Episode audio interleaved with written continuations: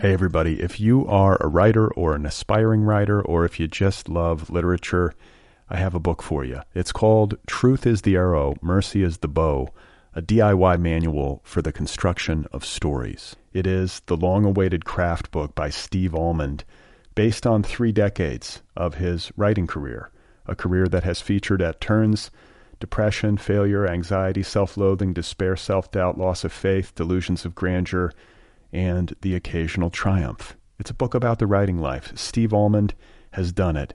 He has embraced it, the full catastrophe, and he has lived to tell about it. The Boston Globe says, quote, This isn't just a book about writing, it's a book about honesty. And Richard Russo calls it, quote, one of the best books on writing I've ever read. It's also the funniest by a country mile. Once again, it's called Truth is the Arrow, Mercy is the Bow, a DIY manual for the construction of stories by Steve Almond, available from Zando. Go get your copy right now, wherever you buy books. Hey folks, today's episode is brought to you by Tweaked Audio. Tweaked Audio is a purveyor of fine earbuds and headphones. If you need some new earbuds or headphones, if you're in the market for some new listening gear, go to tweakedaudio.com Enter the promo code other people O T H E R P P L and get 33% off of any purchase at tweakedaudio.com. Tweakedaudio.com. Tweaked Audio, these are earbuds, these are headphones. You can listen to things with them. Go and get some. Oh my God. You are not alone. You have found other people. You and I have a friend in common. Every stupid thing that a writer could do, I've done. I think it's really beautiful. Jesus, dude, what a struggle, you know? It was incredible. You know, it was like your head exploded seeing what was really there. And now here's your host, Brad Listi.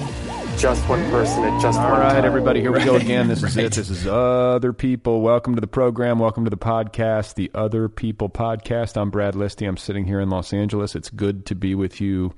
Thank you for listening. Tom McAllister is my guest today. His novel, The Young Widower's Handbook, is available from Algonquin Books. It's the official January pick of the Nervous Breakdown Book Club, and uh, it's a terrific novel. Tom McAllister and I are going to be in conversation in just a moment. Um, before I get started, I want to say a few words about uh, about um, a poet named Mark Baumer. Many of you listening may be aware of him or know him. He was uh, killed this past week, uh, very tragically, while walking across the country barefooted to raise awareness for climate change. Uh, you know, I don't, I didn't know him, and I kind, it's, it's it's so weird the way grief works in the age of uh, the internet and social media, because I had a very vague knowledge of him based on Twitter, essentially, and email, and had some minimal interaction with him. That, to be honest with you, I didn't entirely remember. And as many of you know, I always complain on this show about my memory. In fact, I think I complain about my memory in my conversation with Tom McAllister. So it's just you know in the in the swirl of digital existence, uh, especially if you're active on social media, you wind up communicating with a lot of people. I do this show and I receive a lot of correspondence. I have multiple different email addresses. So, uh,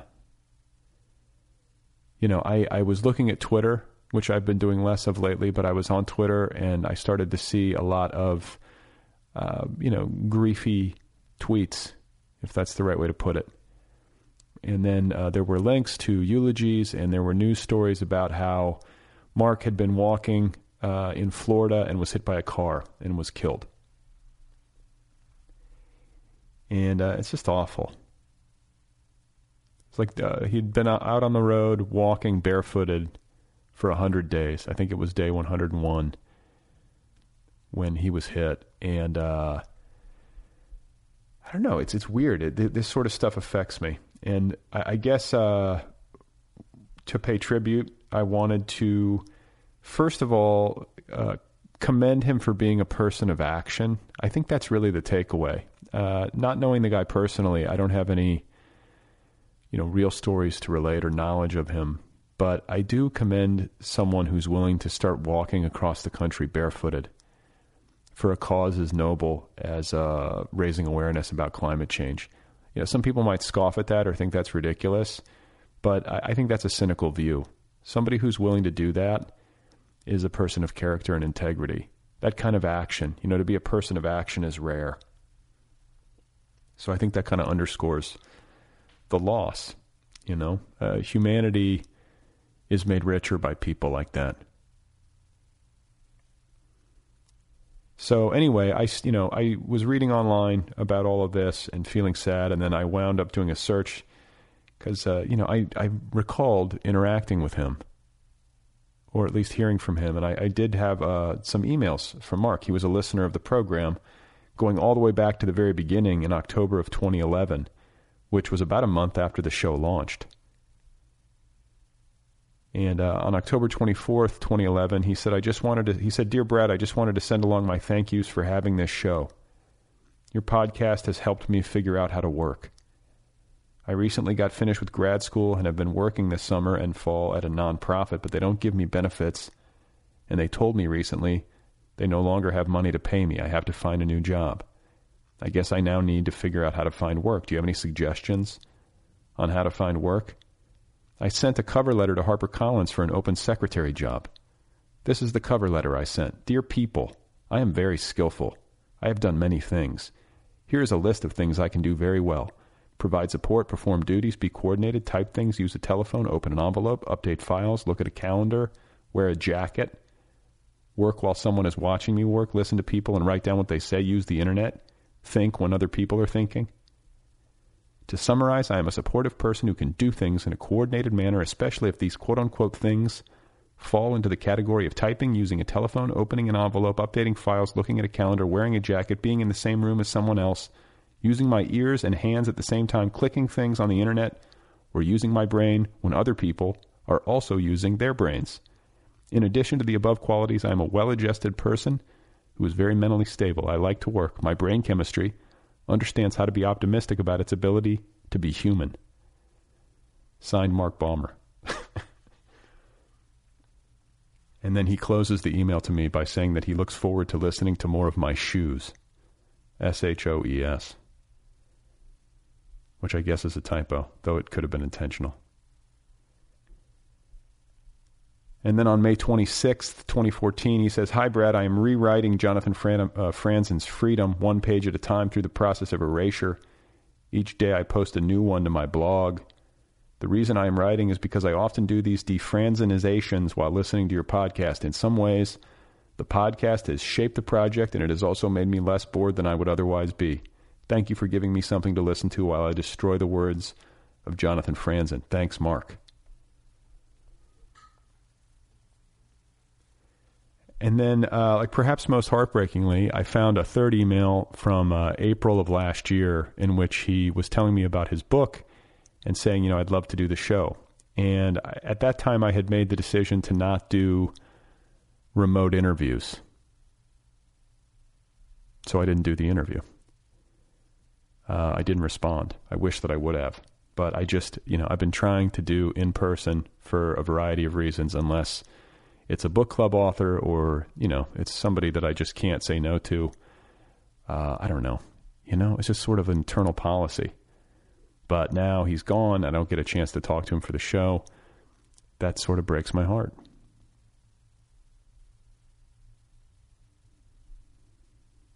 So rest in peace, Mark Baumer. I didn't know you, but uh, I was moved uh, by you, especially these past few days, reading about your life and how much you meant to people and uh, what a good guy you were, and what you stood for, and what you were willing to uh, do in the service of that, which is more than most people can say. Hey, everybody, if you are a writer or an aspiring writer, or if you just love literature, I have a book for you. It's called Truth is the Arrow, Mercy is the Bow, a DIY manual for the construction of stories. It is the long awaited craft book by Steve Almond based on three decades of his writing career, a career that has featured at turns depression, failure, anxiety, self loathing, despair, self doubt, loss of faith, delusions of grandeur, and the occasional triumph. It's a book about the writing life. Steve Almond has done it. He has embraced it, the full catastrophe, and he has lived to tell about it. The Boston Globe says, quote, This isn't just a book about writing, it's a book about honesty. And Richard Russo calls it, quote, one of the best books on writing I've ever read. It's also the funniest by a country mile. Once again, it's called Truth is the Arrow, Mercy is the Bow, a DIY manual for the construction of stories by Steve Almond, available from Zando. Go get your copy right now, wherever you buy books. My guest, uh, one more time, is Tom McAllister. His new novel is called The Young Widower's Handbook. It is his debut novel. It is available from Algonquin Books of Chapel Hill. It is the official January pick of the Nervous Breakdown Book Club. Very pleased to have him here and to be featuring this book this month. Here he is, folks. This is Tom McAllister. I mean, like I said, a lot of that book is like kind of exploring bad fan behavior and you know trying to start fights with people in, in Arrowhead Stadium in Kansas City, and and like I hit a point where I thought like, okay, if I'm writing about this, that means I know that that is bad, and so I have to make some sort of choice here, where either I'm going to keep being an asshole or be less of an asshole.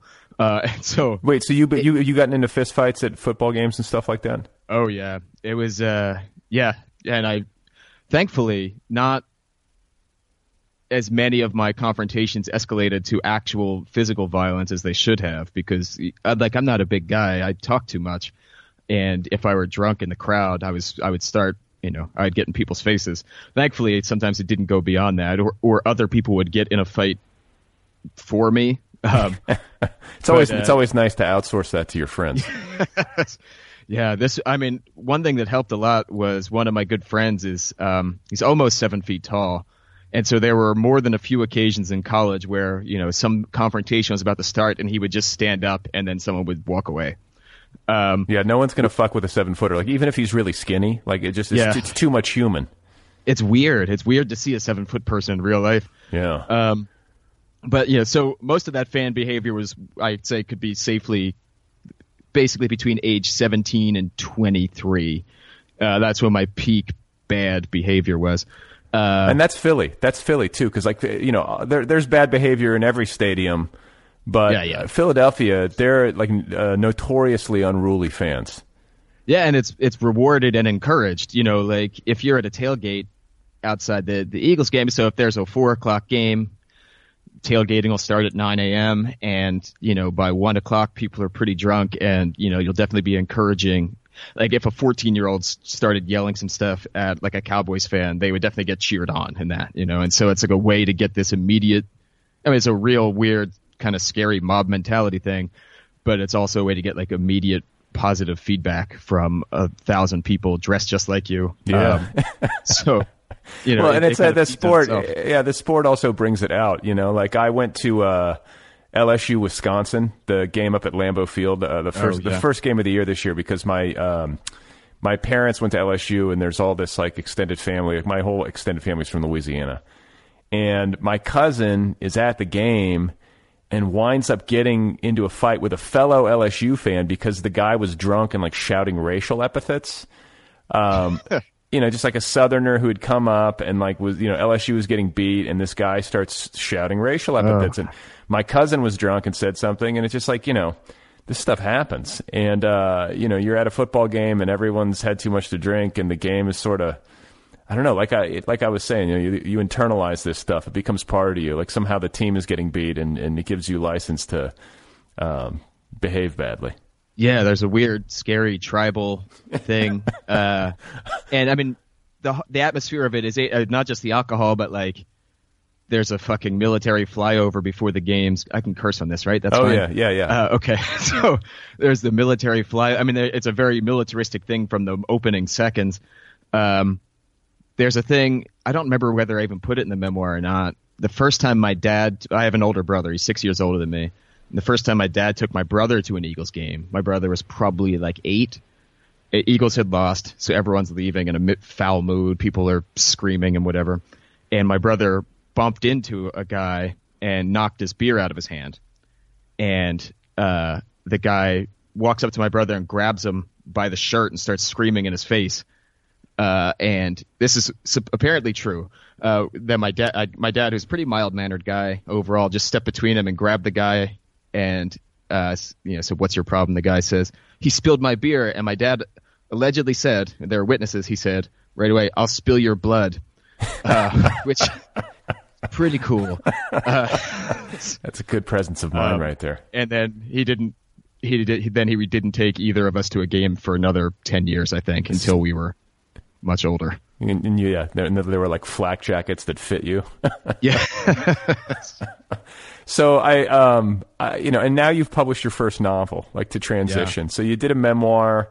Um, it too, uh, I think, had grief as a theme. Uh, correct? Yeah, yeah, because it's. I mean, it's built first around the. Uh, my dad died when I was 20, and so it kind of explores like the father-son relationship through the sports bonding thing. Yeah, that's it's just how it is in my family too with my dad. Um, And so now you've done uh, a novel called The Young Widower's Handbook. Uh, thrilled to feature it in the book club this month, and obviously uh, with the word widower in the title, you've got grief on your mind again. Yeah, I um, I yeah. So there was a point when I first started talking about this. The idea was I was going to write something happy, and then it turned really sad, like three pages in. Uh, but it was. I mean, where it came up was I was at. Um, my wife and I were uh, traveling. We tend to travel around when around when our anniversary is. It's mid August, and I I teach, and so my vacation time is usually August. And um, we were at dinner on our anniversary and we started talking about uh, what would happen if you died, what would happen if I died. It's kind of, I guess, standard anniversary talk. I don't know. And uh, uh, I kind of, I just said like, well, well, actually, my my hypothesis was that if she were to die soon, that I would just kind of fall apart, you know, because she takes care of all the hard stuff in our lives, and I, you know, uh, paying bills, taking care of all of our social calendar shit, and uh, you know, basically maintaining. And um, I said something like, "Well, if maybe if you died, I feel like we I would we'd have all this travel we talk about doing. Why don't I? You know, I think I would take your ashes with me on a road trip." Was sort of a joke. And then by the end of that dinner, we had kind of sketched out the first chapter that of this book. Uh, because the first thing she said was like, "Oh, you know what? That's a book I would read." And uh, the first book was sort of hard to sell to women. Not that women don't like sports, but marketing wise, we had a hard time selling it to people who, besides like fathers and sons and sports fans. Um, And, And so we kinda Phi- and Philly sports fans in particular, because it's regional. Yeah, yeah, yeah, uh, yeah, definitely. And so, like, we could say to people, you don't have to be a an Eagles fan to like it, but then they would look and see the Eagles on the cover and read the stuff stuff about Philadelphia, and they'd say, yeah, well, I don't care. I'm a Lions fan, or, or whatever. Right. Fuck the Eagles. Yeah, exactly. Um, so with this one, it started just with the idea of me trying to figure out like what would I do if my wife died suddenly? Because I've kind of I feel like my marriage to her is one of the things that I've done right in my life. I feel like it's something I do pretty well, and so like what if that thing was taken away? Um, and I had to kind of try to redefine myself. And the character's not exactly based on me, but that was kind of the germ of the book, anyway. Well, yeah, no, that makes sense. I'm just relieved to know that you're not a widower. yeah, you know, that's um, when I first started saying it out. There I think there were a few agents who were asking, like, who were kind of tiptoeing around it, trying to figure out whether I had a wife who was still alive or not. And you're like, listen, if it, if it, like, what do you, like, what would help you buy the book? Like, that's basically, Yeah, like if we could, if my wife could just go on a long vacation for about three months. she can be dead if we need her to be dead. Just, you know, just let us know. Uh, but no, that makes sense, you know, and it's also because like I'm at this point now where I'm starting to finish a, a project and I'm starting to think about like wh- what's the next project going to be, and uh, you know, a couple of things resonate. First of all, this notion that like, oh, I'm going to write a happy book after writing a book that deals with a lot of heaviness and sadness, and then realizing that you're writing another sad book. Yes. So like, let's start there. Like, do you think that this is just you? I mean, you know, like, is this is this going to be a through line in all of your work? Is it even is it even possible to write a work of literary fiction that's that's just happy?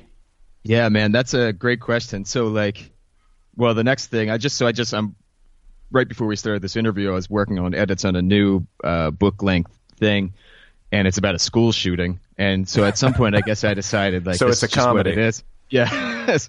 uh, and you know, uh, so the first question is: Is it possible to write a happy literary fiction. I don't know, really. I, it seems it seems hard. I mean, not to say that they all have to be dour and miserable, um, but like there's something fu- fundamentally dishonest, I think, about like saying I'm going to set out to write a, any kind of specific ending. Uh, you know, if I say I'm going to write out I, this needs to be a sad ending or a happy ending, right? Because then you're you're not being true to the characters of the story or whatever. Um, well, you know what I'm thinking but, of. You know what I'm thinking of right now is a lot. I mean, if a book a book can be funny, and and often this is my favorite kind of book. Uh, but it's a you know it's a it's kind of a tragic comedy. It's born from sadness, so you have both. Yeah. But I'm also now thinking of a book like Fear and Loathing in Las Vegas, which is really funny to me. That isn't really very sad at all. It's it's it's angry. So yeah. I think if you're if you're going for funny, which I think is some approximation of happy in literature, then it's got to either come from tragedy and sadness or some sort of deep anger. Yeah, that I, that sounds right to me, man. Because that's, I mean, at least those are the kinds of books I love too. Like these things that are there's there's a certain urgency to that. Is maybe because it seems like maybe happiness seems less urgent to convey, or or maybe I'm just annoyed if someone wants to just keep telling me how happy they are. Yeah, uh, you know, it's just like just shut up for a minute and just keep it to yourself. Um, well, and I also also the- also just the work required, like the sustained attention and investment of time and energy required to write a novel. I can't imagine that trying to convey happiness could keep you going. yeah, right. That's uh it's insufficient fuel. Yeah, and it's more fun to fuck with the characters, you know, and to to make things harder on them. Um, I mean, there's obviously ways you can go too far in that in that way too. Like sometimes I think um, someone like Franzen, I think I sometimes his books seem like the only mission is to just pile as much shit as possible onto his characters. Um, and I feel like it's okay to give them a glimmer of hope now and then. Uh, but yeah, there it just it's more fun to write to have things going wrong. And you and you work like you're working on a book now that's about a school shooting. Uh, I'm assuming you don't have any immediate personal experience with that either. Like that you No, thank goodness. Yeah, thank, uh, so you're so you're able you've been able to work outside in, but you find something uh, something deeply meaningful uh, at the personal level. Whether it's like you know you're, you're working on a fear, you're exploring some question. Like how does it manifest? Yeah, like in that one. I mean, you were just talking about anger, and that's definitely that book started with ang- being angry. I started it like two years ago after it wasn't Sandy Hook. I mean, I can't you can't keep straight all the different school shootings anymore, but uh, it was after one of them, and it was after reading all the the rhetoric that follows. You know, we start with some thoughts and prayers, and then we start with saying, "Well, it's not guns' fault; it's whatever." And we, and so it started with trying to actually started with writing a scene from the perspective of the shooter, but then I'm trying to kind of write what comes after, kind of this town that becomes the news for three weeks, and then we forget, and kind of following up on those people as they try to keep living. Um, I mean, I well, like I said, thank goodness, no personal experience. Last year, I teach at Temple University in Philly, and uh, we did have. Was it last year? Yeah, it was on April twentieth last year. We had, uh, I guess, a credible threat of a shooting, uh, and they had warned us like maybe don't go to campus that day. Uh, I did go to campus. I just had stuff scheduled, and I thought like I don't know, maybe I'll, I don't know, maybe I'll just I have to live my life. Uh, but it was a weird day on campus, man. Like there were a lot of people not there. Uh, it was just it was a real ghost town. Um, it was really, th- thankfully nothing happened. It was probably a hoax. It was probably it was probably some student who got high and thought it would be really funny. But you know what can you do? Yeah, I mean I remember distinctly being in Boulder the day that Columbine happened, which kind of feels. Oh. I mean, it's not the first school shooting, but it sort of feels like the first one in the popular consciousness somehow. Yeah, it uh, seems like the one that started it. You know, yeah, yeah, yeah. And I just remember, so there was no precedent for it. Is is kind of what I'm saying. Like I didn't have yeah. like now when a school shooting happens, sadly, it's like oh well, another one. You know, but like back then it was it was really new and shocking in a different way. And I remember I was pulling up to a coffee shop and I was like flipping through like FM radio and the kind of stations that don't normally do the news, you know, and it was like some yeah. D, like some sort of DJ, you know, that's who who is normally very sunny and just like announcing the songs or whatever, and the weather was uh, like pouring his heart out and saying how awful this was, and then you sit there and you're listening to the the news feed, and then you get out of the um, car and you go to the coffee shop and everyone's talking about it. Like if those are very vivid memories for me, and I'm not a person who has many, but that one stuck. Yeah, yeah. If you, I mean, I can't imagine hearing the morning zoo crew announcing, uh, you know, pork chop and the road dog or whatever Yeah. doing 9/11. Yeah, that's what it was Um, like. That's what it was like. Yes. Yeah, I mean, I think Columbine's the one that established the playbook that we all know now. Like, there's this sad formula. Um, Dave Cullen has, a, I mean, has the like kind of the seminal book on Columbine. It's I, really I, good. I was just Uh, going to say that's a terrific book. Yeah, he's it was, it was great, and now sadly he's his Twitter presence is basically like every time um, there's a mass shooting, he has to people have to go to him and say like, "What do you think of this one?" And he has to say like, it, "It's pretty bad." Yeah, well, But, you know, it's uh, it's uh, it's also interesting about that book how much in the popular media portrayal of Columbine uh, was gotten wrong. Like that's the thing. Like you thought you'd sort of heard everything because it was Yeah. so, so much saturation of news coverage, but there was a lot of misreporting on that, and his book uncovered a lot of it. I found that fascinating. Yeah, it was, it was great. Yeah, I was surprised. It's the same way I was surprised. I, I was I was in high school when it happened, and I kind of devoured a lot of the news coverage of it. Uh, but I learned a whole lot from that book that I I, I had no idea about. Okay, so like that's that's point number one. You know, I just was. Uh, this is kind of a long-winded way of doing it, but I was. We were talking about how you, how you work and how uh, I'm relieved that you're not a widower and that you're. you know, you're you in order to do um, to do a book, it's it's either sadness or anger that's driving it. Uh, and I guess you have an example now. You know, of both uh, with the the memoir and then uh, widowers. I think sadness and maybe fear, and then with the, the one that you're working on about the school shooting, it's anger.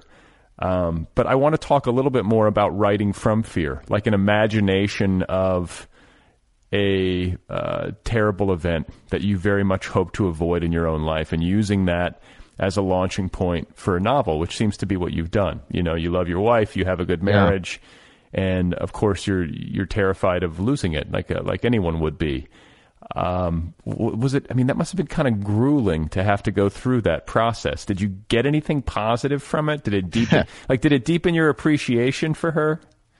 Yeah, I'm absolutely. And like, so yeah, I'll give you a two part answer on that one. Yeah, there were definitely some days where, um, the the work basically was trying to get myself in a mindset of how I would feel if the worst thing that could happen to me happened. And there, there were some days where I and and she, you know, if I'm, uh, you know, home on break from teaching, and she's at work, I can spend I could spend nine hours uh, not working straight through. I would spend three hours kind of playing around on the internet, but six hours, uh, you know, working and trying to feel bad. And I could get myself feeling badly enough that like you, when she gets home, you're like, oh right, she's she's still here. This is good.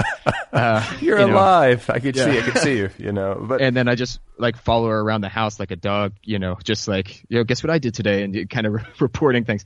Um, oh, the second part was, you know, did I get anything out of it? I- yeah, I mean, I think so. I mean, part of it was like, I feel like the way I've been, I started thinking about this book was that it's basically a love story that just starts at the wrong spot, you know, that starts at the worst possible spot. And, um, and so a lot of uh, thinking about it was just thinking about the various ways in which it's important for me to remember to uh, not take for granted that we have we have a pretty good life now, actually, and a, a better life than I expected us to have in a lot of ways. And so, uh, writing the book was like this kind of bludgeoning reminder some days that like, well, it could go away, so don't waste it. yeah, well, that's that's a healthy thing to do, and maybe something that we don't do enough of is is.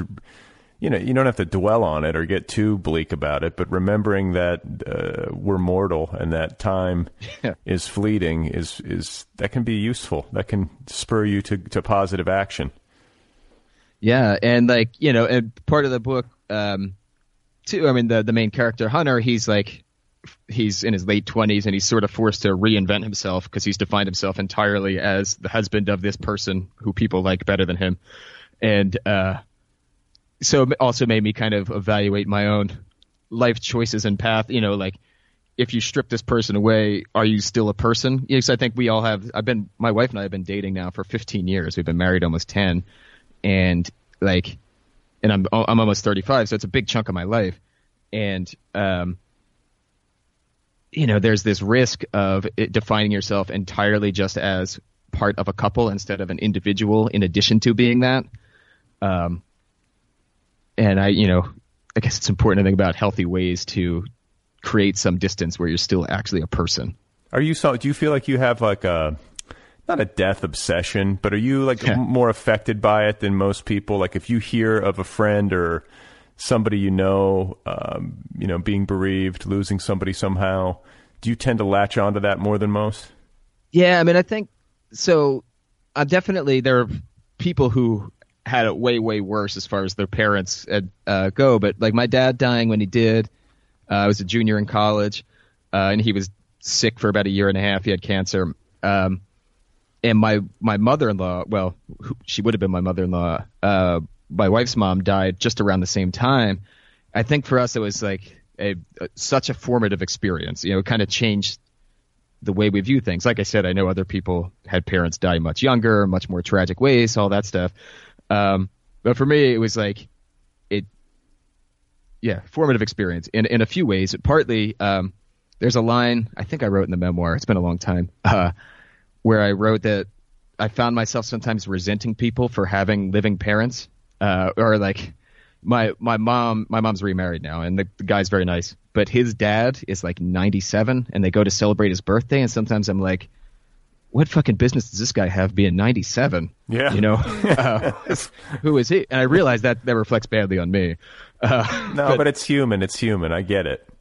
uh, and so it definitely changed the way I felt about a lot of this stuff. Uh, where it made me more callous in some ways to some deaths, but it also made made it obviously a thing that was present in my mind a lot more than you know it became it probably was an obsession for for a while um, until until I wrote the memoir probably until I worked some of that stuff out.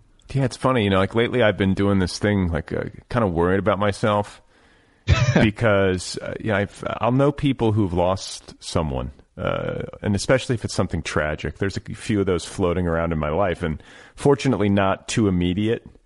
Right. Um, but whether it's you know my aunt is is recently widowed, or I know somebody who lost his wife, or I know um, a you know buddy of mine lost his daughter uh, tragically. That one's the worst one.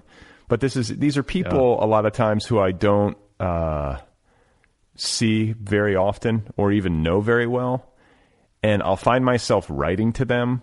Like uh, not constantly, but like I, I, I'm a, I'm a letter writer. Like I'll write an email saying, "Hey, thinking of you, keeping you in my thoughts, and then I'll do it again. I'll just do it regularly because I feel a strong sense of I, I- don't like the whole process of condolence where it's like the death happens, you send a note to acknowledge the death, or you somehow acknowledge it in person or whatever, and then that's basically it. And then time Yeah. mar- then time marches on, and everybody goes back to normal. And I, I keep thinking to myself, these people are still in the shit. Like no one's talking to them. It's like that, that seems so cruel to me. And Absolutely. So, and so then I'll write more notes, but I usually don't hear back. Or if I do, it's kind of short. And then it's like, am I annoying them? like, am I inter- like, am I internalizing this too much or, or over empathizing? You know, was my, was my note too, uh, treacly and uh, do you know what I'm saying? Like you can start to criticize yourself for trying to write a nice note of condolence to a grieving person.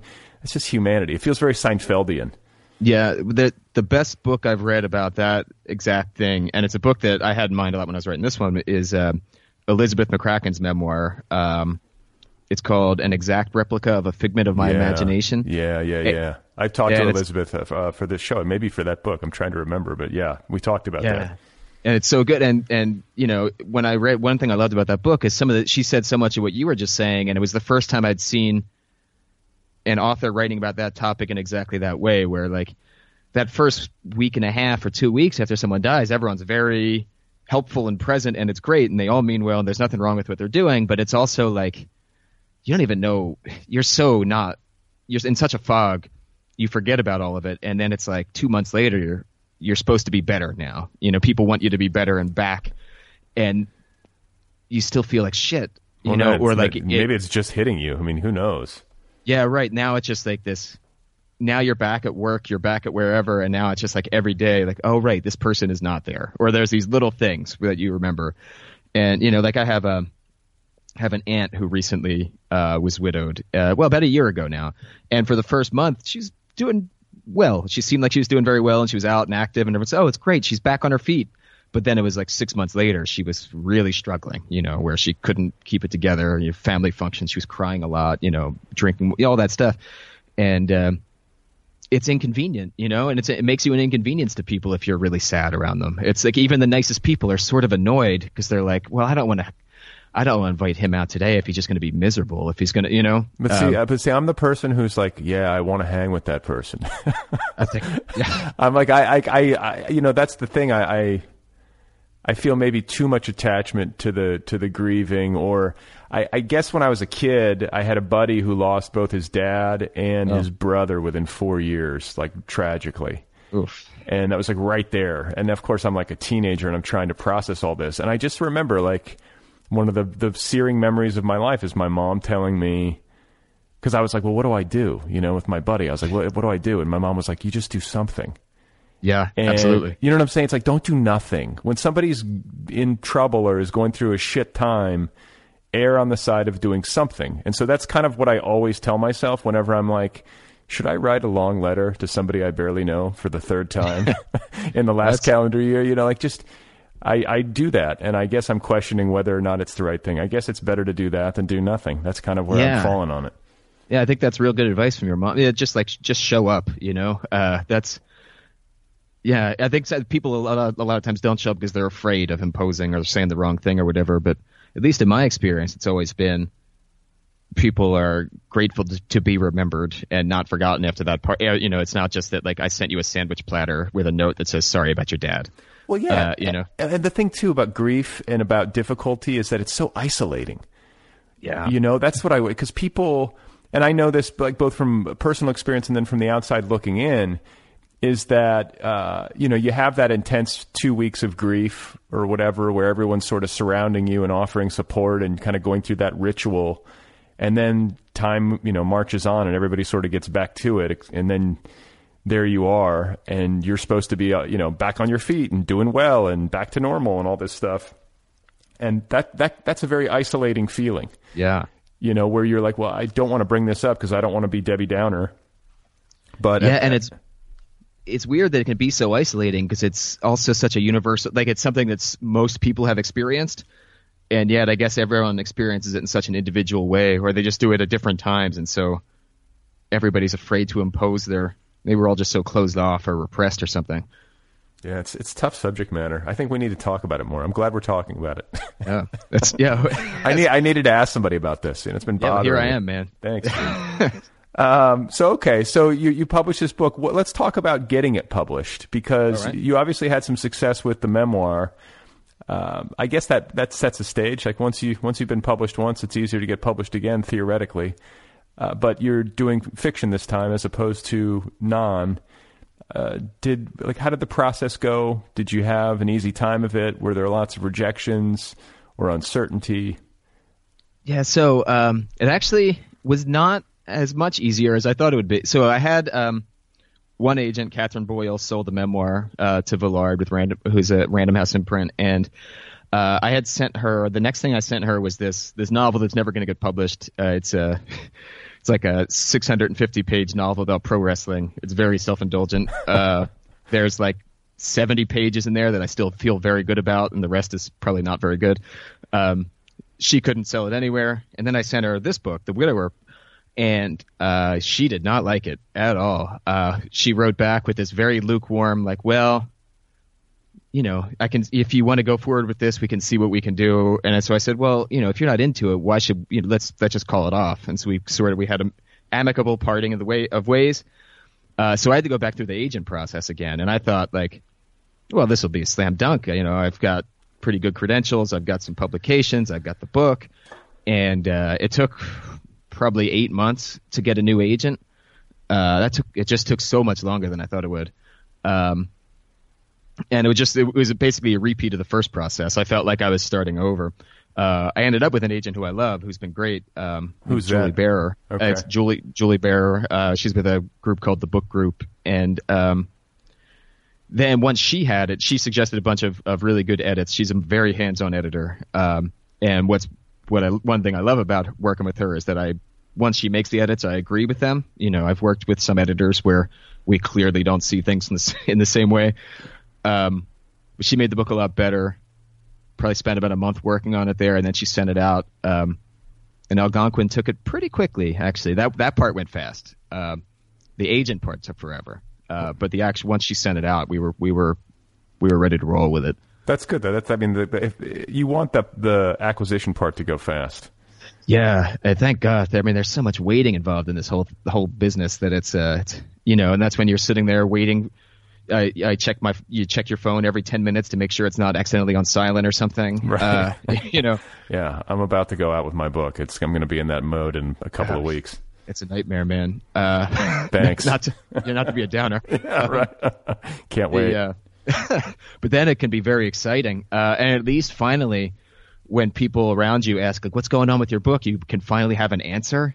You know, um, I think for a while my mom. So once Algonquin picked this book up, we had a long wait. Like uh, it was under contract in late 2014, I think, and uh, so it's two two years and a few months since it uh, before it actually came out, and uh, you know just a lot of weird scheduling quirks. Uh, they didn't want to compete with this election, which, as it turns out, is probably a good thing.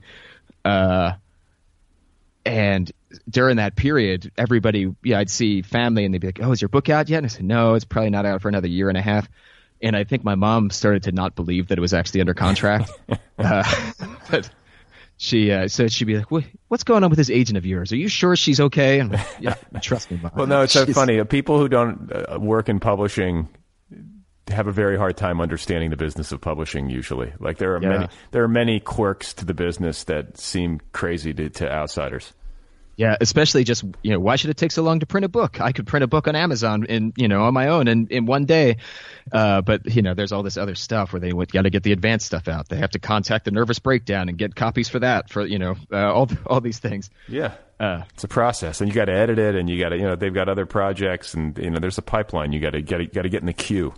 Yeah, we had to go through a bunch of different cover designs. We had a long debate about the the title of the book. We had all this stuff. So And did you? I mean, did you? Did you get your way on on stuff? Like, I mean, this is a part of it that I think maybe people who haven't published don't necessarily know. But uh, you know, publishers will definitely have uh, a lot of times will have very pointed thoughts about what the, what the title should be, what the jacket should look like. You know, that there are a lot of. Uh, like marketing related considerations, like how's it going to look on the shelf? How, how are people going to respond? Like, you talk a little bit about those processes because that's sort of a behind the scenes thing that maybe uh, folks who haven't gone through it wouldn't know about. Yeah, for sure. I um, I, I have a few friends. I guess I shouldn't name their names since I don't want to get them in trouble. But uh, they're they're uh, female authors, and they've had a lot of trouble with that, where they would have a book, and then the the designer would come back with this cover that's like a very stereotypically, you know, a chick lit type cover, even Right, though yeah, they're like try- cupcakes in a stroller. yeah, you know, soft focus pink and shoes and you know, and they're saying like I don't want to be sold just as a woman's book. I want to be sold as a book, you know. Um so that fortunately I haven't had problems with that, but um now Algonquin's actually been pretty great to work with. They've been they're very uh they're a small house. I think I've met almost everyone who works with them now. Uh and they're very collaborative. Uh my my editor Chuck Adams has been around for a long time and so he has strong opinions on certain edits. Um for the most part, I, I agree with him, or at least he would he would listen to me if I disagreed, which is good. Uh, or where I try to, or I'd stubbornly. There was a lot of in this book, for example, a lot of uh, push to try to make it a little more uplifting. Uh, they, they there would be scenes that I thought were very funny, and they would tell me they were way too sad. Uh, you know, so um, That's always great when you like Yeah. you think it's a you think it's a joke and everyone's crying. Yeah, yeah. And so, uh, in some ways, I'd say this is great. You know, this I, that's exactly what I want. But they would say, no, no, you have to do something to soften this. Like there's um, a chapter late in this book. There's these like short interstitial second person chapters that are s- are sort of like diary writing. And there's one where he's making a list of different things and he's listing uh, different ways he might kill himself. And I thought they were all funny. And the, the editor was just like, "Tom, you got to tone it down. You can't have this be the last line in the chapter." Um, But you know they, so- they can save you from yourself. You know, especially Absolutely. I'm I'm very much that way. Like uh, I can get into dark humor that I think is hilarious, and like everyone else is like, dude, you know, like this Absolutely. is this is dark. So you you kind of need somebody to pull you back from the breach. Yeah, and so a good editor does exactly. They're saving you from your worst impulses. Uh, and so, and that's Julie and Chuck both great on that. Um, the title we did have some debates about. So when I, we sold the book, it was under the title "The Widower's Handbook." Uh, not very different from what we ended up on, uh, but it, they hit a certain point where they um, got very concerned that it sounded too sad. Basically, uh, they so they were concerned on two two two lines that it would sound too sad, and that some people would think it was an actual handbook. Um, which you know what? I've actually gotten some feedback from people. I've seen some people. At least one Goodreads review. I shouldn't have read the Goodreads reviews. Uh, at least one good Goodreads review was complaining that they thought it was going to be more of a guide for how to handle this. I don't, You're, you're you know, I talking. feel- you're talking to a guy who published a novel called Attention Deficit Disorder. Do you know how many times my book has been misapprehended? Yeah, there you go. Should have Uh, thought of that. yeah, so that's they were concerned about those things. They they they got burned on one book that they felt great about. It was called um ah shit. It's called The Revised Fundamentals of Caregiving, uh, which to me sounds like a really good title. But they Johnny, said- Johnny Johnny Evison's novel. Yeah, and they said they had a hard time selling it for that same reason. That people that were like, "Well, it just sounds too sad." Uh, when I say it to writer people, writer people are like, "That's a great title," but when I say it to non-writer people, they say, "Yeah, yeah, that sounds too sad," or it sounds like something you know, like a pamphlet about you know running a nursing home or something. Well, but you know what's interesting is that uh, they just made that into a movie. Like Netflix made it into a movie, I think. Yeah, with Paul Rudd. Yeah, and they but they changed the title to the fundamentals of caring. Yeah, yeah, it sounds much more uplifting. So they revised the revised fundamentals. Because care caregiving's like I'm changing a bedpan and wiping your ass, and caring is just like I love you. yeah, yeah, it has a def- definitely a different feel. And so, I guess, I mean, I have no idea about the sales numbers, but that's the title they kept coming back to me with. That they were like, we don't, we just don't want to steer you wrong. That it seemed like they felt like they'd hurt the sales of that book by letting that title go through. Yeah. And so we went through a lot of titles, man, and I hated most of them. Um, they would come back with one. They'd say, "We had, we just had a meeting. How about this one? We feel great about it." And um, the one I felt worst about was um, the main character's name in this book is Hunter. Yeah. And the the, the suggested the suggested title was Hunter has a lonely heart. And I just, I said I can't do that title. Uh, I mean, the What first that? thing most that's Carson. That's a play that on. Carson McCullers too, isn't Yeah. it? The heart is a lonely hunter or whatever. Am I, am I remembering that? Okay. Exactly. And then the the next thing most people say is is they start singing that song, Owner of a Lonely Heart. And I, I just said like I'd be embarrassed to say that title out loud to people. I can't do it. Um, and we've, but then I wasn't giving them anything better. I mean, it hit a point where I was going through my iTunes, picking out song titles and just putting writing song titles down that sounded like book titles. Um, Like you what? know, uh, like half the Beatles songs, basically. Uh, you know, most of them, most of them work. A long and winding road, that kind of shit. Uh, a so- day, a day in the life. yeah, exactly. Uh, yeah, so it was, it was pretty. I was in a real panic that at some point we were going to have to pick a title because we had to start going to, to designers, and that we were going to go to come to some focus grouped nonsense title that nobody liked, and that would make me sad. Finally, I don't know how we comp- compromised that adding young to the title would make everyone feel better, but that's what we went with. Uh, it was. I think so it's I a still good, feel okay. it's a good it. call. I think it's actually a really good call. I like the title. Yeah, I yeah. So hopefully other people do too. I know it's like I said it to my mom who was widowed, and she was like, "That's too." Of course, my mom my mom is going to read it, and she's very excited. You know, uh, uh, it, the way a lot of moms would be about books. But um, she said, "I wouldn't buy that book if it wasn't yours." Well, Thanks, sorry. Yeah. Uh, now you're making me all freaked out about the title of my book. Who got got What, what's the title? It's called the Pinatas. Oh, I've gone. Yeah, I o- could- I've gone over it and over it with people. Like some people like it, some people don't. My agent really likes it. Like she's she's bullish on it in a way that maybe even I'm not. So like I'm I'm following her lead. Like if she if she likes it, I like it. Yeah, it's short. It doesn't remind me of any other title. That's we ran into a lot of those that reminded us of exactly other titles. You know, um, I think you, I think you can work with it. I think Right. you're. I, think I just, but I guess like I'm worried that people are going to think it's like a Latino novel or like there's going to Oh, be like yeah. a, a big birthday party or something. I mean, if if you could just add a birthday scene in somewhere in the middle. a quinceanera. Yeah. Um, wow. Okay. And so, how do you work? Like, how do you get the work done? Because you're teaching, you're married, you have a full life, and you're publishing. So, how do you fit it in? What does your work day look like? Do you have a routine? um, I'm someone who aspires to having a routine, and I often have these thing, you know, these new routines I invent where you know every morning from nine to eleven I'm going to work at the, you know, but uh, I always break from those almost immediately. Um, I'm lucky. I mean, so we don't have kids, uh, which is fine. Uh, and we, I'm lucky that my teaching schedule's pretty uh, flexible. You know, well, besides that, I have, um, you know, I'm free during summers. I have a, I have one summer class, but you know, that's not much. Um, I have a lot of time when I'm not grading. Um, so I'm able to work a lot of stuff in. Uh, we, I do a lot of stuff. I'm one of the editors at a, at a literary journal called Barrelhouse, uh, where we do a lot of stuff with that too. But um, for the most part, when I'm doing good work, is usually I'll get up relatively early. My dog wants, wakes up by 6:30, so I wake up with the dog. What kind of dog you got? Uh, she's a, uh, a Beagle Basset mix Okay. of some sort. Um, she's around 10, we think. Um, but she's a dog who wakes up at 6:30, wants to eat, We'll go for a walk, and then we'll sleep until 6 p.m. when she wants to eat again. Um, which isn't bad. Uh, That sounds like that sounds like the perfect division between Basset that just wants to sleep and Beagle. Beagles are more into food than any other dog breed I've ever been around. Yeah, this is there. It's amazing how much she loves food. It's uh, It's that nose. They have that nose. Yeah, I don't think like sometimes I ask her like what is the purpose of your life? Like what are you living for? And uh she doesn't think about it much, the dog. Uh but I think with the only purpose in her life is to consume more food, I think. That's uh, it. That's all she wants. Um so, you know, walk the dog and then I'll I'll usually have time even um before class I'll try to get some writing done. Uh before while my head is still clear and what, what while I haven't had to like you know, I'm doing a lot of freshman composition, and which has a way of kind of draining your brain of like creative ideas. uh, and Breaking your Uh, spirit.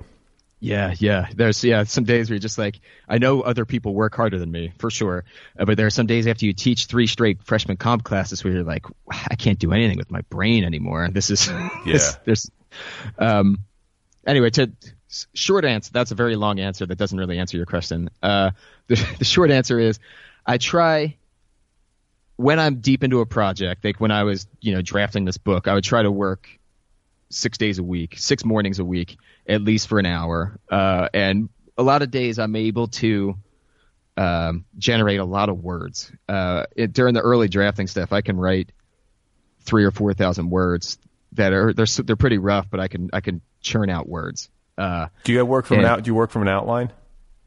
uh, no, I I make outlines and then I bail almost immediately. Uh, I I there's this version of me that is a much more organized, structured writer that I aspire to be that I guess I'm just not going to be. Um, Just like you're not going to be like a, a writer who writes really happy novels. Yeah. Yeah, there's some alternate timeline version of me who's just like every morning just feeling great and uh you know, you know like John Updike or something put maybe I don't know how happy he was, but uh you know, putting on the tie and going to work every morning and just doing it, but that's yeah, um I'll go through phases where I'm I'm doing a lot of work and then I have come to value and at first I thought it was a rationalization but I've come to value those times where like you know the between writing times, you know, where when I'm walking the dog and I haven't done any writing at all, but maybe I'm you know I'm just engaged in the world and sometimes ideas come up or whatever, you Well, know, no, or yeah, you gotta to you gotta let your subconscious work, and that's a great way to rationalize fucking around. Just be like, listen, Yeah, my my subconscious is working on my novel. yeah, it's you know by being on Twitter for four hours, Yeah. I will have solved so many problems. I'm you know I'm on the I'm in this kick now, and it's gonna I know it sounds sanctimonious, but I'm on this kick where I'm like, you know what? I'm not doing it anymore. I'm gonna just do the most meaningful work. I'm not gonna get distracted with all this other social media bullshit and the internet. Like I've I've completely cut it out of my life successfully for like the past you know three weeks or whatever. Um, to good effect, and like I'm wondering how long it, you know, like is it going to continue? Like, is this indefinite, or am I going to slide back into it at some point? Yeah, yeah. That's I'm so bad at. I try, I've tried it a bunch of times. I tried right after um after the election because every day was just like this parade of nightmares that people were sharing, and I was like, I can't. This is such an unhealthy way for me to live. And then it was like three days later, I was just back in there. Uh, but just I have raging. The Phil- the Philadelphia Eagles fan in you comes back. Yeah, yeah, the rage isn't gone. It just it's just now more diluted and spread out across many platforms. Well, you want to share it widely. You don't want to be. what? Uh, yeah. What's? Yeah. What's? Uh, it's it's a weird time. I feel like I'm in a kind of denial, or like maybe that's a part of it. It's like it's like I'm enforcing a kind of isolation on myself for the purposes of health, but. You know, I've also got to be engaged, so it's like trying to find Right. some trying to find some sort of balance. But you know, it, it, it's it, it goes beyond that. I think that I'm coming to the realization but probably too late just because that's my tendency i always come to these epiphanies like way after most of the like the really smart people but it's like it's not essential to the most important work of my life do you know what i'm saying like you know there's only so many hours in the day this is not adding value at a level that justifies it uh, I'm not getting that much from it, and I, I don't think like. But then at the same time, and this is maybe to to kind of swing it back around into your book and the and the game of publishing or the business of publishing. I feel like I, I think I would have deleted all of my social media, but I've kept some of it because I feel like publishers will want me to have it. Absolutely. And Yeah. so, but I'm kind of like, I kind of want to just delete it anyway and be like, sorry, I don't do that. I'm working on books. And like, not in like a dickish, pretentious way, but just like in a, you know, I'm not spending my time on this. I don't know. Yeah, yeah. That I mean, that's absolutely a consideration where it's like, uh, you know, some publishers really want. Spe- I, I've heard some people. So there's you know there's these writing conferences everywhere. Uh, We Barrelhouse runs a writing conference, and, and I've been to a bunch of others. And sometimes we'll talk to writers who are sort of from way outside the writing world, and they're trying to break in, and they'll say, "Well, I went to this conference where I, you know, I paid twenty dollars to meet with an agent. The agent told me." You need to have 10,000 Twitter followers to even get a chance of a book contract. And I said, well, that's not really true. Most of the writers I know don't have much uh, of an audience on Twitter at all. Uh, but maybe that's like a nice way of doing a brush off or something. Well, then Uh, I should just delete my fucking account because I, don't- I think uh, my Brad Listi account only has like 7,000 or something or 6,000. Oh, so you're I'm basically worthless. I'm fucked. I'm, yeah, I'm, Yeah. I'm human. I'm human scum. Let's just make it official and take it to zero. Yeah, yeah. So, I mean, between so I run the Barrelhouse account on Twitter, and I also run the Book Fight account, which is the podcast I do with Mike Ingram. And between all three of them, I think I have less than ten thousand combined. Um, Well, see, I have like, I mean, between the nervous breakdown, my personal account, and other people, I think I'm, I'm at like a healthy like twenty something. But oh yeah, yeah, I'm fuck, I'm You've- fucking, I'm crushing you, dude. you've got a platform. You know, you've got uh, so but see, I don't. This this is the thing. This is the thing. Like, I get it. Uh, you want the author that you're investing in to be able to help you get the word out about the book and to promote it and whatnot. Right. But like, at what level do you really have to be at on Twitter for it to actually move the needle? Like, don't you have to have like millions of followers? I, I mean, I, I just don't know. I, th- I feel like maybe that's like a a myth or something. I don't buy. I don't buy it. I don't think it really Yeah. matters. Does it really matter? Does anyone really give a shit? Is anybody like, oh, I'm going to buy that book because someone just tweeted about it? I, you know, maybe.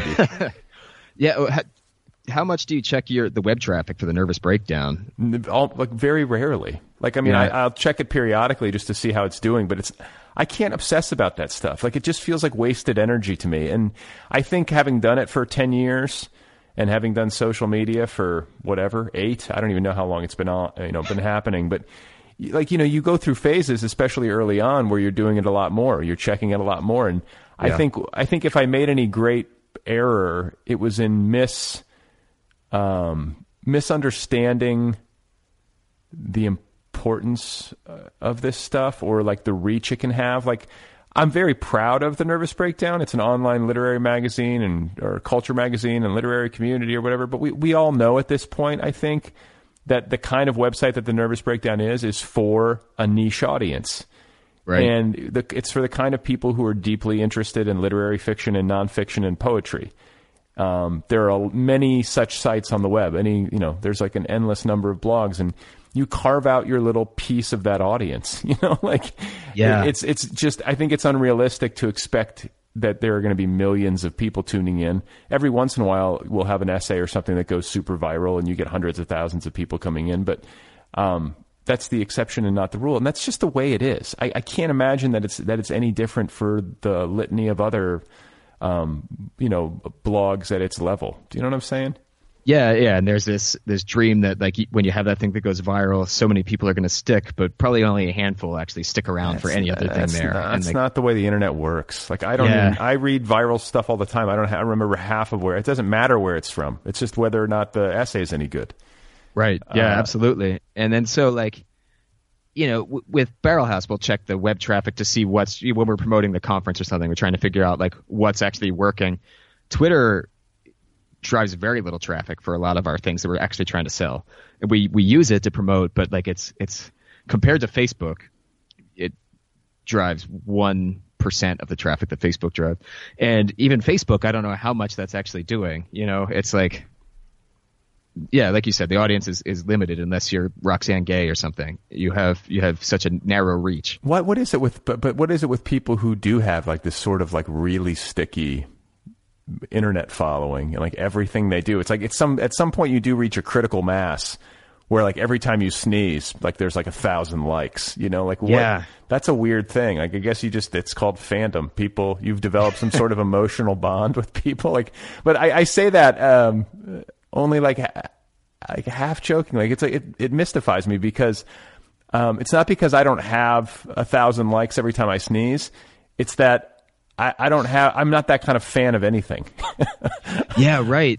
That's just like whatever this person does, I'm gonna love it. Yeah, I haven't felt that way about. Well, I guess I was like that with football for a while. I was going to say it's just the Eagles and the Packers between the two of us. The only thing we can, the only thing that can summon our enthusiasm is a gladiator blood sport. Yeah, and you know when I was, you know, when you're, uh, when I was a teenager, whatever music I got really into, or you know those kinds of things. But then it, it's uh, that that sort of undying, uncritical love of a thing. But uh, yeah, it's uh, it's weird, and I don't know. Like I would love for for this book to do really well, obviously, and I want b- billion people to read it and everything. But I feel like it would really freak me out to have to know that every thought that I share with the internet is shared with 250,000 people. Well, Uh, but here's a, here's a, here's a. I I just had a thought with regard to Roxane because I just had her on the show. Right. I think that you know, along with having like being an example of somebody who's got a very sticky internet presence uh, with a lot of fans, she also has a lot of uh, really vicious people attacking her in public, and people see that. So I think part of that is that she has a lot of people trying to protect, or you know what I'm saying, like supporting Yeah. her, supporting her in, in reaction to how much vitriol is thrown her way.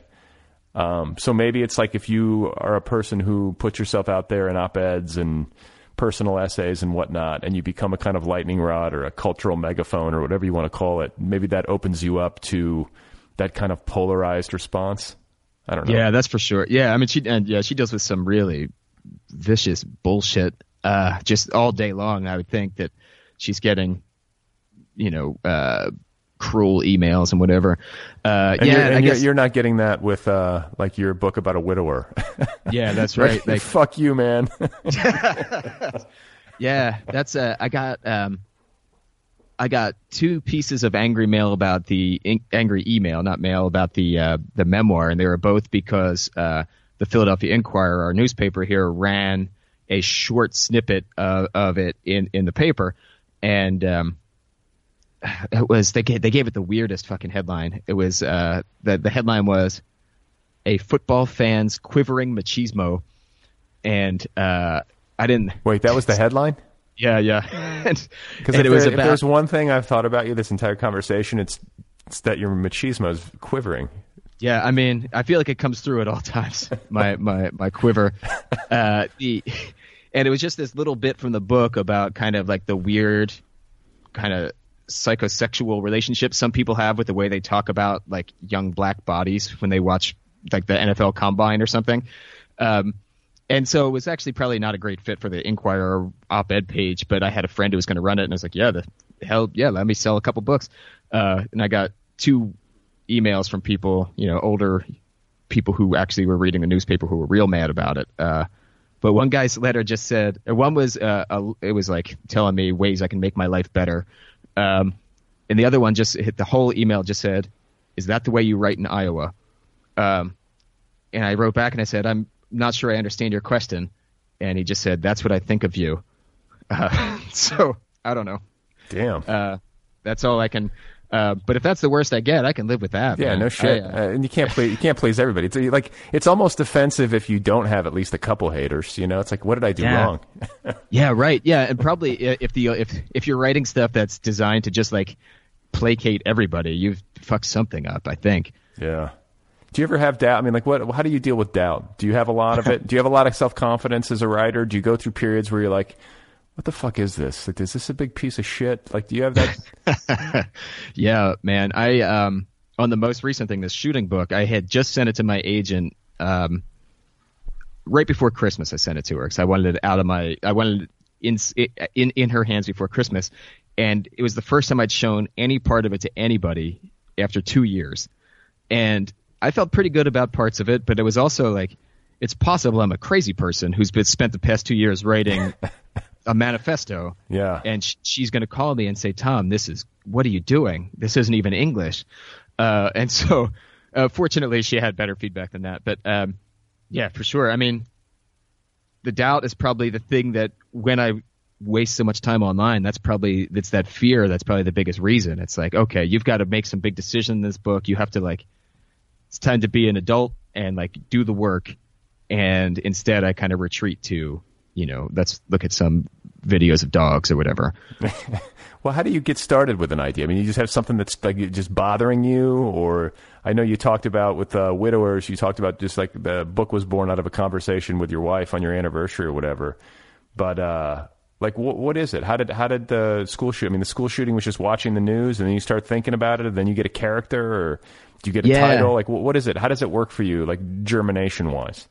um, I definitely didn't in- invent this this exercise or this idea, but a thing that I, I use in my when I'm teaching um, creative writing is I ha- always have an exercise, especially in nonfiction, where I would have the students uh, write about an obsession in some way, and because I feel like a lot of the writing I really love comes from some some kernel of obsession, whatever it is, whether it's with you know a pop star or w- with a bigger idea or with someone's death or any of those things and so you know with the memoir that started with writing very literally we started the first thing uh, the second chapter of the book is called confessions of an obsessed football fan. And so it started from that. Um, but the uh, with widower was the same thing kind of obsessing over what's the what would it be like. And then with the shooting book was the same deal where like i just found i was I had other stuff i was writing about and i've written you know some other short essays and things but like I, just found myself every day think you know reading more and more about the ways we respond to mass shootings the ways that they happen uh the the kind of the PTSD effects they have on the people around them. This weird thing where like I don't know if you know how much you know about. Uh, I don't know how much of your life you've wasted reading about uh, so-called crisis actors, but there's this this conspiracy theory that, um, like for example, the kids at Sandy Hook that Sandy Hook was staged, and that the children who were killed weren't actually killed; they were just actors, and their parents are just actors hired by the government. Oh my Uh, god! and so there are these people who uh, there are some people who've actually moved to Connecticut so they can harass the families of these dead children because they think that they're somehow plants from Obama or the CIA or whoever. Uh, the, it's crazy, and it like just I, I, I, it's the sort of thing that just like gnaws at you all day. At least me, gnawed at me all day long, thinking about like just how fucked that is. Uh, and so Yeah, I can't. um, I cannot even imagine being one of these parents, and you're already going through like the worst shit ever. Yeah. And then you've got you've got to sense like these people are like kind of a combination of like truthers and like the uh what's that church in Kansas like the guy Oh, the guy- Westboro Baptist. Yeah, it's like that it's like the combination of those somehow or something. Like, you know, just like hateful idiots. Yeah, with too much time and somehow a lot of disposable income, and uh, yeah, and so like that's basically what I started. That's kind of where that book came from. Then it sort of evolved into some different stuff, and I mean, what that book e- ended up being about, or at least what it is right now, as I'm working on it, is um, the idea of of feeling safe. Like, is there a way that you can go out in public and feel safe in the world? Uh, uh, and you know, obviously, I'm not. You know, I go out, I do stuff, I go to work, I go to public places, but every now and then, I you you know, you're in a movie theater or something, and I think like, oh right, people get killed in these now. Yeah. Uh, like I'm the kind of person who like I, I kind of I hate to admit this, but whenever I'm like you know just walking around or I'm in my car or something, like an airplane is flying overhead, like way up in the sky, I always look up at it and I'm thinking, like I hope it stays up there, you know, like I hope Yeah. you know hope it doesn't blow up right now. Like I'm always thinking awful shit like that. Yeah, and so it's same. And so we're in the flight path, and so there are some planes that fly low, and every now and then it's like, yeah, well, I guess if that comes down, we're done. I don't. it's the end of that. And uh, so, yeah, the book sort of started with that obsession of like trying to figure out, like, so starting with a character who's like a, a you know, ten degrees worse than that, someone who is is really obsessing and paranoid, and trying to find their humanity, and also trying to find a way to basically get them out of the house, uh, and trying to figure out how they can operate in the world in a way that makes sense. Um, Cause I can totally see like being a survivor of any kind of uh, gun violence, you know, where you've witnessed it up close and you've seen how chaotic and random and destructive and terrifying it can be. Like all of a sudden, you don't want to leave your house. That makes perfect sense to me. Yeah, it's yeah, because it's just completely random, arbitrary chance. Like um, another book on this topic that's really good is the one I think it's called um, "One of Us." It was by a Norwegian author about the uh, by Anders Breivik, who did a shooting at uh, he shot Like a summer Uh, camp. It was like a summer camp in Yeah. Nor- in Sweden or something, right? Or Norway. Yeah. Or, yeah, and Yeah, he the- shot like ninety people or something. It was Yeah, uh, he- he's a fucking he's a fucking madman. Yeah, yeah, and he's uh, he's he's like a real neo-Nazi type. He's apparently a hero to some of the alt-right types. Uh, yeah, that book is incredible, and you know, unlike the Columbine one, I knew almost nothing about it, but it's similar in in its scope. It makes sense. Um, it makes sense to me that you don't have kids because to to to engage. Like I have two kids. Like to I can't even like watch. I can't watch even like the most uh like mildly violent things on television without having trouble sleeping. Like I'm very sensitive to that in ways that I was not previously. Like I don't know if I'm just a big wuss or what happened to me, but like I just can't do it. I can't even go there. No, I think that's. I don't think it's a. I think it's a pretty rational response just to think like, oh, I've I'm now responsible for these very vulnerable people, but also there's not a whole lot I can do to stop a lot of that stuff. Uh, it's terrifying. Well, I'd say it's also Uh, arbitrary, but it's also statistically. I mean, I'm knocking on wood, but like, it's also uh, statistically very unlikely, and so that's another Right. that's another part of all of this that's so noxious, especially like uh, gun violence or violence perpetrated, you know, man against man or whatever. Is that you have this sort of thing happen, and all of a sudden you find yourself adjusting your behavior. Um, we saw this in reaction to 9/11, like writ large. You know, all this response to terrorism. You find yourself suddenly altering your behavior in response to what remains a very statistically unlikely thing. And uh, like my wife and I are uh, going to take a trip, and it's just going to be the two of us, and uh, like we're booking separate flights. Where we're like, you know, that's not, Oh, really? well, we have kids and like they're young, and it's like, Wow. why, you know, if we, and then I'm like, but wait a minute, is it, are we insane? Like, am I paranoid? Like, statistically, it's unlikely that anything would happen, but if something did, we will have orphaned our children unnecessarily because we didn't just bother to fly separately. Like, I don't know. Like, it's like, at what level, I guess you got to just find your comfort zone with regard to uh, what kind of risk you're willing to tolerate. But you know, it, it, it sucks when some lunatic, you know, does something dumb and hateful, and then suddenly we all have to take our shoes off at the airport. You know, Yeah, uh, and there are all these other compromises we all make day to day. Like, uh, you know, I drive my car every day, and uh, that's much more likely to kill me than any of these other things. right? Um, or you know, I My my wife and I drink never alcohol, my my or, wife and know. I we never travel in the same car either.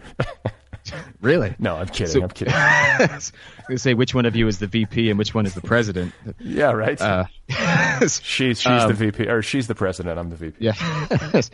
um, but then I, I feel like uh, I, I just feel like I should apologize to your listeners that, that this is I made this a really dark episode uh, just about all the various ways people can die. But um, It's all right. You they, know- don't- they don't mind. on obsessions, like there's other stuff too where sometimes the thing I'd be obsessed with is like a joke. So, for example, I have a couple stories up at Hobart, the literary journal, uh, about um, where the conceit is it's about sports mascots, but they're not people in costumes. They're actually just like a giant pig or a giant gorilla or th- something like that. Uh, so I have one. It was just a joke where we were at a baseball game. We went to a Phillies game, and uh, they have Dollar Dog Day. It's dollar hot dogs, and people go and gorge themselves on hot dogs. They eat like nine hot dogs, and uh, the mascot comes and shoots hot dogs out of a gun into people's hands. It's a real grotesque spectacle. And uh, what they bring a mascot from the hot dog company, who's a pig, who's handing out hot dogs to people. And so I just wanted to write. I just kept making this. I kept laughing to myself basically about how weird it would be if an actual pig was in charge of handing out hot dogs to people.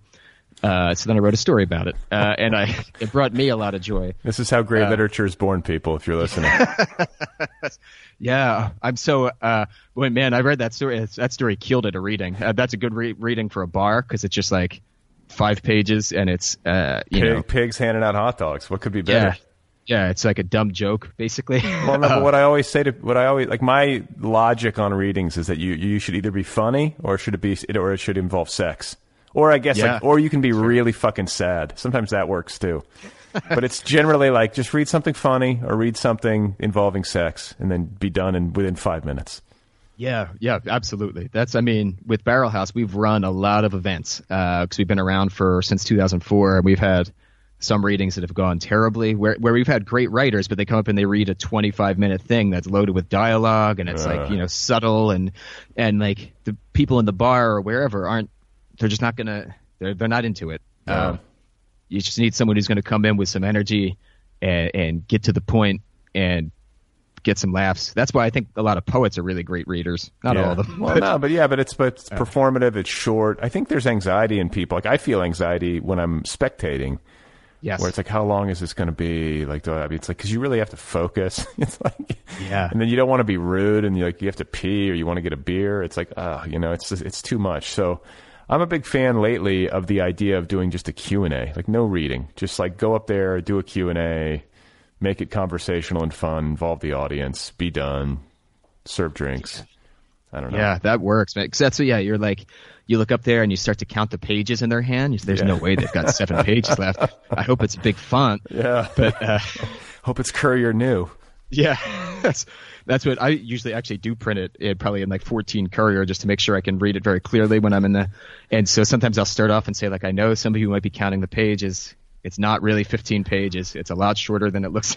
Uh, because yeah, I feel that anxiety for the reader. If they, if if you can tell the reading's not going well, you're just thinking like, oh man, I hope I just feel bad for them. I just I want them to to be able to sit down and have it be have it over. Well, I think what you should do, uh, since your book is about to launch, is when you go do your events, you should just bring the clip of this particular section of our conversation and just play it for people, in, in lieu of actually reading anything from your novel. You know that that could especially work. uh, You know that would be where that would work great is at like an AWP reading where uh, it's real seasoned reading goers. Yeah, people who really know the shit, who've been there. Yeah, the man I can tell you there was this time we went. Um, Dave Housley, who's one another one of the Barrelhouse editors, he was promoting one of his books in 2012, I think, in Chicago at AWP. And we went to this reading, and it was just one of those readings where, uh, for if people aren't familiar at AWP, a lot of times the readings get very bloated because people are doing favors for each other. This press says like, "Oh yeah, you can come on and, and join in." Then the, the writer says, "Oh, can my friend come? They have a book too."